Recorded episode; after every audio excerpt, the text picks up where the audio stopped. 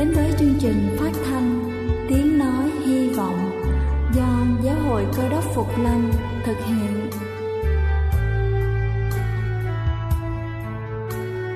Kính thưa quý vị, Đức Chúa Giêsu trước khi Ngài về trời đã ban cho các môn đệ của Ngài một điều răn mới, đó là họ phải yêu thương nhau như chính tình yêu mà Ngài đã dành cho họ.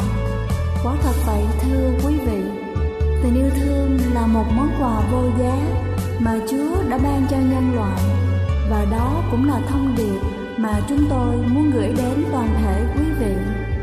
Nếu quý vị muốn tìm hiểu thêm về chương trình, về niềm tin hoặc muốn nghiên cứu về lời Chúa, xin quý vị gửi thư về chương trình phát thanh Tiếng Nói Hy Vọng, địa chỉ 224 Phan Đăng Lưu, phường 3, quận Phú Nhuận, thành phố Hồ Chí Minh hoặc gửi email cho chúng tôi theo địa chỉ tiếng nói hy vọng amogmail.com.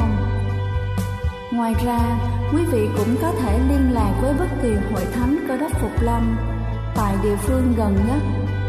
Xin chân thành cảm ơn và kính mời quý vị lắng nghe chương trình hôm nay.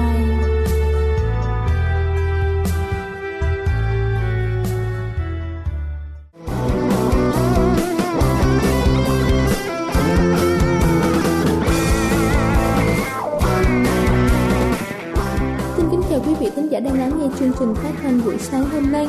Cầu xin Chúa luôn ở cùng và ban thêm sức cho quý vị trong mọi việc. Kính thưa quý vị, chúng ta luôn hiểu về sự dũng cảm qua hành vi của một người nào đó. Thế nhưng câu chuyện hôm nay tôi muốn gửi đến quý vị là một cái nhìn khác hoàn toàn về sự dũng cảm. Một công ty đăng bản tin tuyển dụng nhân viên. Ngày hôm sau có ba ứng viên đến phòng phỏng vấn. Ứng viên thứ nhất bước vào, giám đốc bảo, đằng kia có một cái cửa kính, anh hãy đến đóng vỡ nó bằng tay không cho tôi xem nào. Giám đốc vừa dứt lời, chàng trai đã xông sáo sắn tay áo, thi hành ngay mệnh lệnh. May đó chỉ là một cái cửa kính bằng giấy, nếu không tay anh ta nhất định sẽ bị những mảnh thủy tinh cứa chảy máu. Giám đốc gọi người thứ hai vào, đưa cho anh ta một thùng nước bẩn rất hôi thối.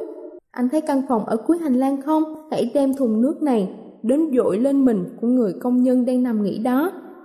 Anh không cần thông báo gì cả, cứ mở cửa và làm theo những gì tôi nói thôi. Anh chàng thứ hai lập tức bê thùng nước bẩn đi thực hiện nhiệm vụ căn phòng nhỏ kia rồi. Anh ta vội vàng đến đó, áp sát tiếp cận mục tiêu.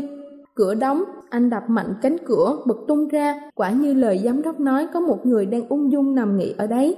Anh chàng chẳng nói chẳng rằng bê cả thùng nước đổ lên người của người công nhân. Nhiệm vụ hoàn thành anh ta vội vàng chạy thật nhanh ra khỏi phòng, hấn hở quay về báo cáo kết quả với giám đốc. Lúc này giám đốc mới cho anh ta biết nạn nhân kia chỉ là người sát thôi. Đến lượt người thứ ba, cũng giống như hai lần trước, giám đốc lại cao giọng đưa ra thử thách. Hiện giờ có một ông lão to béo đang nằm nghỉ trong phòng khách. Anh hãy đến đấy, đấm cho hắn hai quả trời giáng. Ứng viên thứ ba ngạc nhiên lắm. Xin lỗi, làm sao tôi có thể tấn công người khác khi không có lý do gì cả? Nhưng dù có lý do gì đi nữa tôi cũng không thể sử dụng cú đấm một cách bạo lực như vậy. Thực tiếc nếu như là tôi không được ông tuyển dụng, nhưng xin ông hãy thứ lỗi. Tôi không thể thực hiện mệnh lệnh của ông được. Ứng viên thứ ba vừa dứt lời, giám đốc đã dõng dạc tuyên bố, anh đã trúng tuyển, anh là người dũng cảm và có lý trí, quyết không thực hiện những mệnh lệnh vừa nhảm nhí vừa bạo lực của ông chủ. Biểu hiện của lòng dũng cảm được thể hiện dưới rất nhiều hình thức khác nhau. Câu chuyện trên đã chứng minh được điều đó. Anh chàng ứng viên từ chối không thực hiện mệnh lệnh kỳ quặc của giám đốc là để thể hiện sự dũng cảm, đáng khen ngợi. Dũng cảm hay không không đơn thuần thể hiện qua hành vi mà nó còn bao hàm cả lý trí và đạo nghĩa. Một hành động gan dạ nhưng không có lý trí, thiếu đạo nghĩa chẳng thể gọi là dũng cảm được. Kính thưa quý vị, dũng cảm là từ ngữ mang ý nghĩa tốt, thể hiện phẩm chất đạo đức cao đẹp của con người. Chúng ta thường nghe các bậc cha mẹ kỳ vọng ở con mình từ nhỏ. Cha mẹ mong con sau này sẽ trở thành người dũng cảm. Các bà mẹ hay kể cho con trẻ nghe những tấm gương dũng cảm trong các câu chuyện cổ tích là ấn tượng tốt đẹp ban đầu về lòng dũng cảm trong con trẻ. Thật ra lòng dũng cảm được chia thành hai đoạn. Như đã nêu trên, loại dũng cảm thi hành mệnh lệnh tuyệt đối là dũng cảm, đáng sợ, cũng là loại dũng cảm ngu ngốc. Kiên trì theo đuổi chân lý, can đảm kháng cự với những ảo tưởng điên rồ mới là lòng dũng cảm đáng được khen ngợi và quý trọng nhất. Đây là chương trình phát thanh Tiếng Nói Hy Vọng do Giáo hội Cơ đốc Phục Lâm thực hiện. Nếu quý vị muốn tìm hiểu về chương trình hay muốn nghiên cứu thêm về lời Chúa, xin quý vị gửi thư về chương trình phát thanh Tiếng Nói Hy Vọng, địa chỉ 224 Phan Đăng Lưu, phường 3, quận Phú Nhuận, thành phố Hồ Chí Minh hoặc gửi email cho chúng tôi theo địa chỉ tiếng nói hy vọng amocgmail.com Ngoài ra, quý vị cũng có thể liên lạc với bất kỳ hội thánh cơ đốc Phục Lâm tại địa phương gần nhất. Xin chân thành cảm ơn và kính mời quý vị tiếp tục lắng nghe chương trình hôm nay.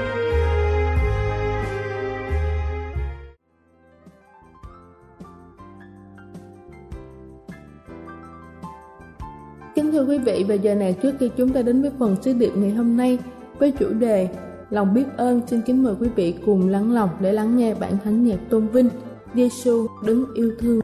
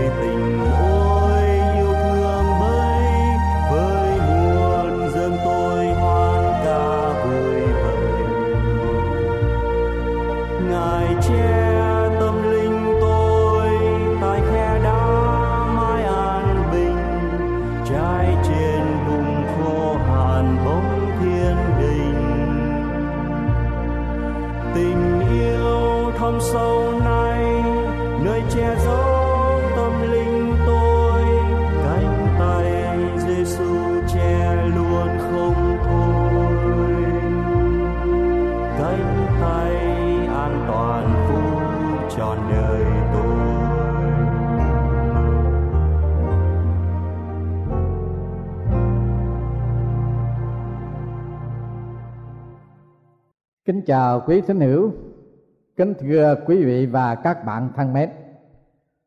Tôi xin trình bày cùng quý vị và các bạn về đề tài kể ơn trời. Xin quý vị cùng tôi lắng nghe lời Chúa trong Thánh Kinh Tăng Ước. Tạ ơn Đức Chúa Trời vì sự ban cho của Ngài không xiết kể. Khi nào quý vị nhận biết sự ban cho của Đức Chúa Trời là không kể xiết.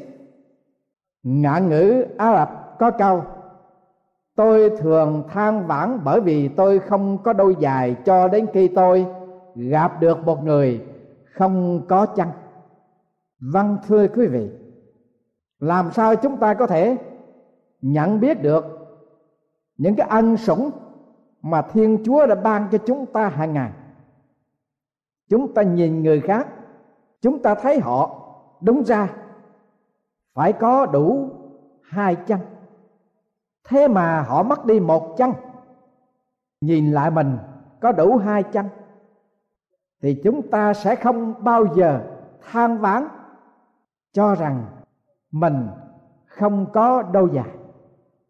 Không có đôi giày mà còn có đôi chân đầy đủ, thì quý hơn, tốt hơn may mắn hơn là người đã mất đi một chân muốn biết sự ban cho của chúa, của thiên phụ từ ái chúng ta chúng ta phải kể những ơn của ngài.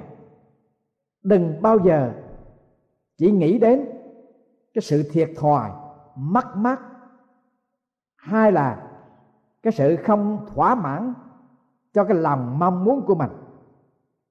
Sự ban cho của ngài không kể xiết có đếm ơn chúa, có kể ơn của chúa. Chúng ta mới biết là không thể kể cho xiết kể cho hết được. Còn nếu không đếm, nếu không để ý đến, thì chúng ta không thể biết được ơn chúa ban cho một cách dư dật. Nhiều năm trước đây, người đức di dân lập nghiệp trên đất mỹ họ đem theo câu chuyện về người đàn bà sống trong một đồng ruộng nghèo nàn tại đức. Người đàn bà này đến gặp một mục sư của bà và trao cho mục sư một số tiền tương đương bằng hai chục mỹ kim. Bà để tiền trên bàn và thưa với mục sư rằng, năm ngoái, tôi phải trả tiền thuốc mang cho con cái bị đau ốm, hết hai chục đồng. Năm nay trong gia đình không ai đau ốm cả tôi đem số tiền này dâng lên chúa để tạ ơn ngài năm sau đó người đàn bà này cũng đến tìm gặp mục sư và dâng số tiền là 10 Mỹ Kim. Bà nói, tháng vừa qua gió bão làm hư hại nhiều. Nhưng trong xóm có những gia đình bị thiệt hại, xong riêng về gia đình bà thì không có sự thiệt hại nào đáng kể. Cho nên bà nói, tôi đem món tiền này dâng cho hội thánh như là một nghĩa cử để biết ơn Chúa.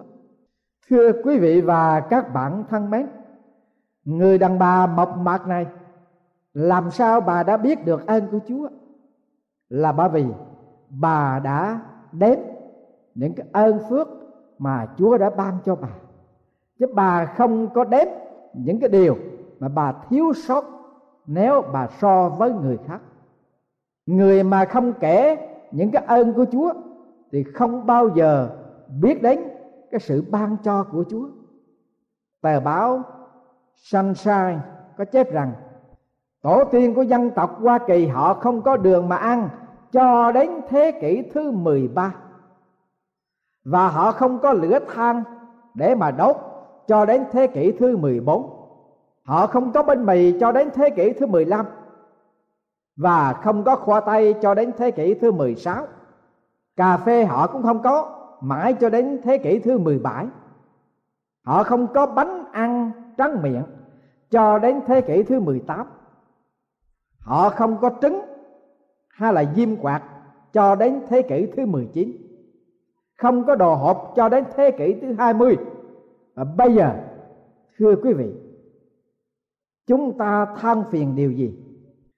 Nếu so sánh với những điều này trước đây, thì thưa quý vị, hiện tại, chúng ta không chỉ những có tất cả, có đầy dẫy, mà những cái phương tiện chúng ta có hoàn toàn là tự động, nhanh chóng hơn nữa. Vậy thì là tại sao có nhiều người lại than phiền tất cả chúng ta đều phải nói rằng, tạ ơn đức chúa trời vì sự ban cho của ngài không kể xiết được.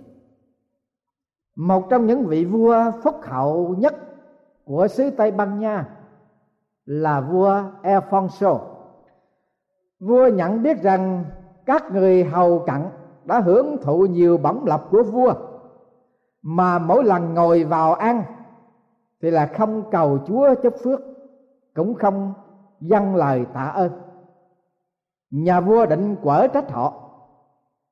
Vua tổ chức một bữa tiệc liên quan cho các cận thần hầu hạ mình. Thức ăn dọn ra tràn đầy trên bàn và đủ thứ mùi vị rất hấp dẫn. Vua truyền lệnh các hầu cận hầu hạ ăn uống no say vua vui vẻ qua chừng. Thình lình, có một người ăn xin tiều tị bẩn thỉu đi ngay vào bàn tiệc hoàng gia, ngồi ăn uống rất tự nhiên. Các người hầu hạ vua rất lấy làm khó chịu, bực bội. Tưởng rằng nhà vua sẽ truyền lệnh, đuổi ngay lập tức. Nhưng chờ mãi chẳng thấy nhà vua đếm xỉa gì hết cả. Cho đến khi người ăn xin đã ăn uống no sai rồi, đứng dậy đi ra. Lúc bây giờ những kẻ hầu cận, im lặng không được nữa. Ai nấy đều nhìn theo gã ăn xin mà mắng chửi, la ré thậm tệ thật là đồ đê tiện, hỗn ăn. Vua truyền lệnh, ai nấy đều im lặng. Nhà vua chậm rãi nói, các ngươi hết thải đều là người đê tiện, vô liêm sĩ mặt dài mài dạng hơn người ăn xin kia. Mỗi ngày các ngươi ngồi vào bàn tận hưởng mọi món ngon, vật quý mà có bao giờ các ngươi cầu phúc hay tạ ơn trời không? Thưa quý vị và các bạn thân mến, lời thánh kinh, đức chúa trời có nhắc nhở, có dặn dò và có phán dạy cùng chúng ta. Phàm làm việc gì cũng phải tạ ơn chúa về ý muốn của đức chúa trời trong đức chúa giêsu christ đối với anh em là như vậy chúng ta làm bất cứ việc gì. Chúng ta cũng tạ ơn chúa. Chúng ta ăn uống, chúng ta cũng tạ ơn chúa. Chúng ta ngủ nghỉ, chúng ta cũng tạ ơn chúa. Bởi vì ngài phán rằng, phàm làm bất cứ việc gì, chúng ta cũng phải tạ ơn chúa vì đó là ý muốn của đức chúa trời.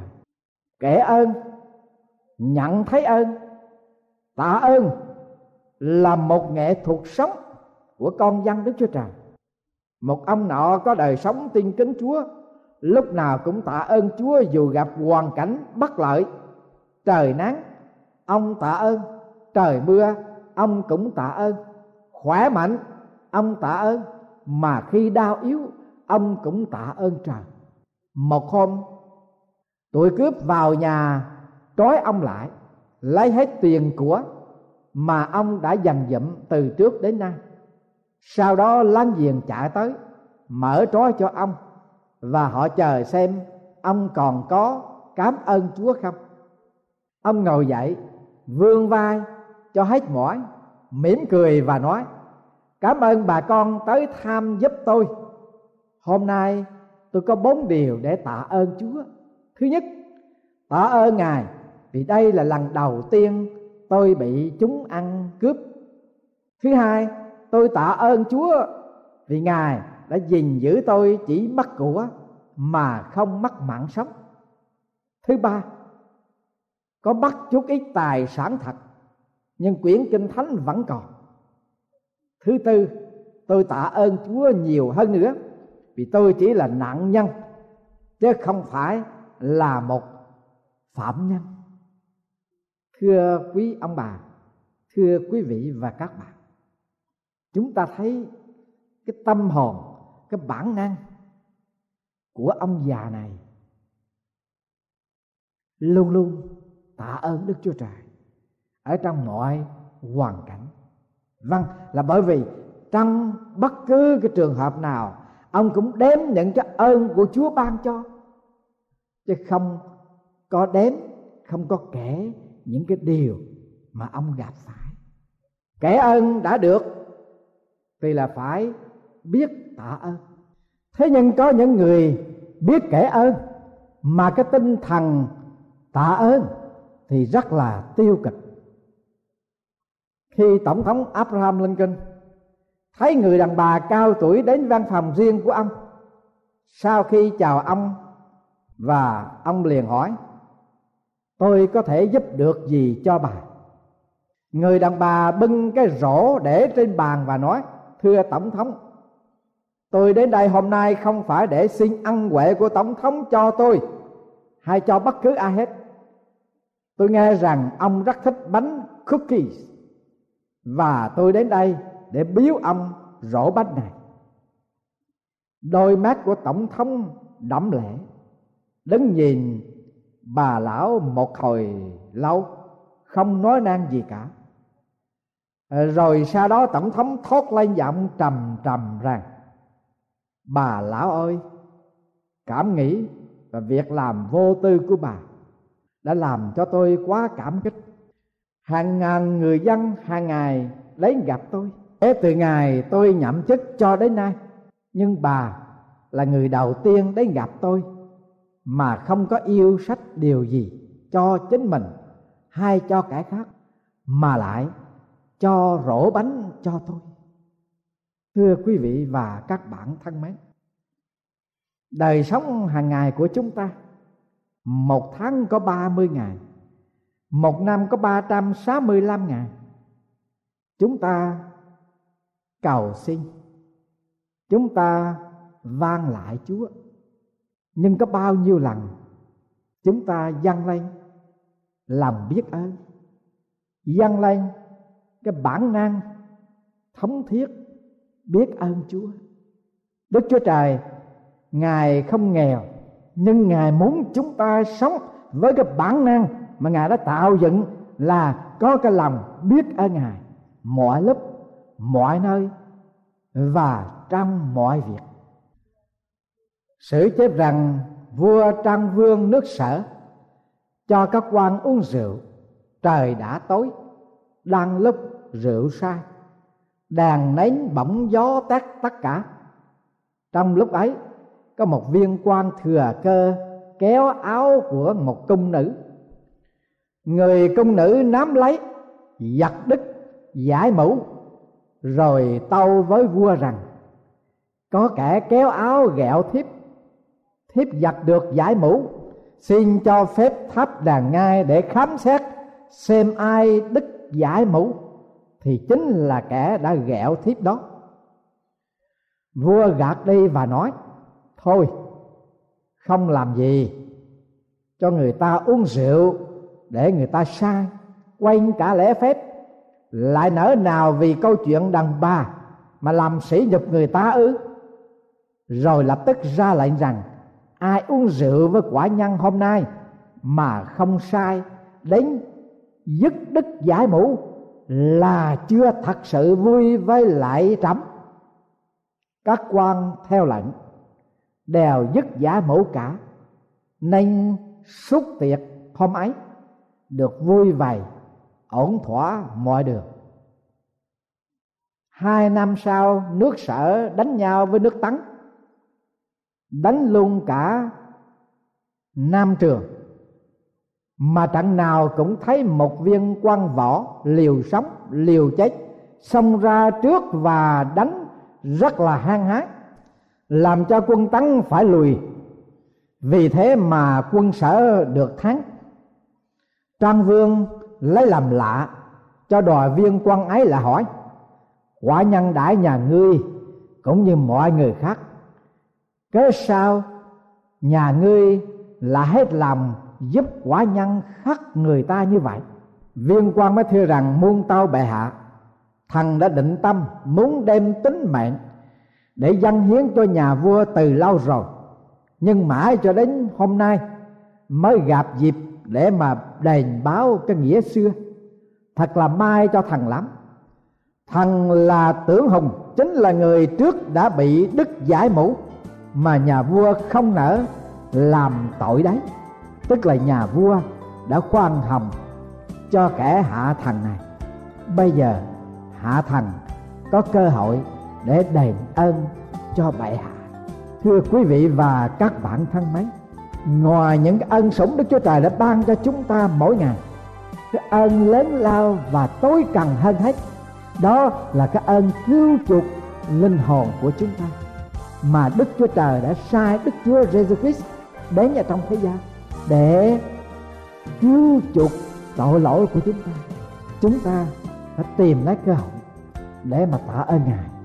Vậy hôm nay, xin mời quý vị hãy cảm tạ ơn đức chúa trời nhờ đức chúa Jesus christ là chúa của chúng ta, được sự tha tội và được sự cứu rỗi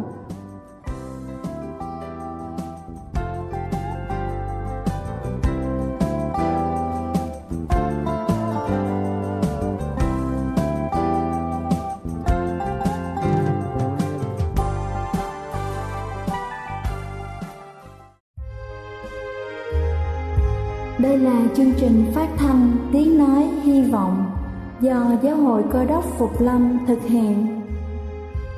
Nếu quý vị muốn tìm hiểu về chương trình hay muốn nghiên cứu thêm về lời Chúa, xin mời quý vị gửi thư về chương trình phát thanh Tiếng Nói Hy Vọng, địa chỉ 224 Văn Đăng Lưu, phường 3, quận Phú Nhuận, thành phố Hồ Chí Minh hoặc gửi email cho chúng tôi theo địa chỉ tiếng nói hy vọng amos@gmail.com Ngoài ra, quý vị cũng có thể liên lạc với bất kỳ hội thánh cơ đốc phục lâm tại địa phương gần nhất.